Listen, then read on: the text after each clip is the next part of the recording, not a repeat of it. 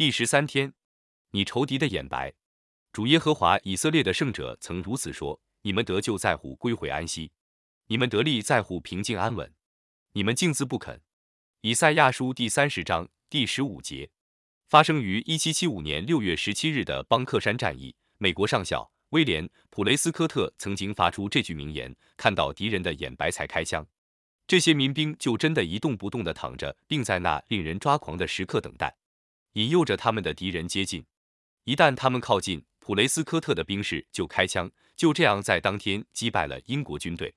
当我们面对史无前例的挑战，被他们的浩瀚所淹没时，上帝给我们的话语可能就像今天的经文一样，与其匆忙不已，甚至是疯狂地寻找一个快速的解决方案和答案，我们需要在上帝的面前静默。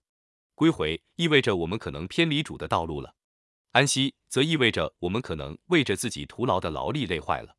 我们的力量有限，我们需要从上帝来的超自然帮助。我们在非常时期所需的力量取决于我们对上帝的信心和我们有多么相信他对我们的爱。若要前进，那智慧和得胜的策略必定得从主而来。想象一下，若你是普雷斯科特的士兵之一。在等待仇敌接近，直到能够看到他们的眼白的那短暂的时刻，必定是令人发狂难耐的时刻。你的生命取决于适时适当的行动，并正确的行动。静静的躺着，直到兴起的时刻。突然，能力兴起是有转机，仇敌被打败了。有时候，我们需要藏在上帝的庇荫下，回归向神和他的道路，聆听他的声音，休息并重新得力。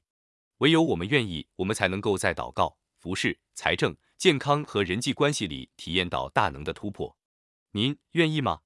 祷告焦点，静止一会儿，让上帝帮助你为你的情况做出评估，重新聚焦，求主带领你重新制定策略，在主里得安息，在敬拜赞美里仰望他。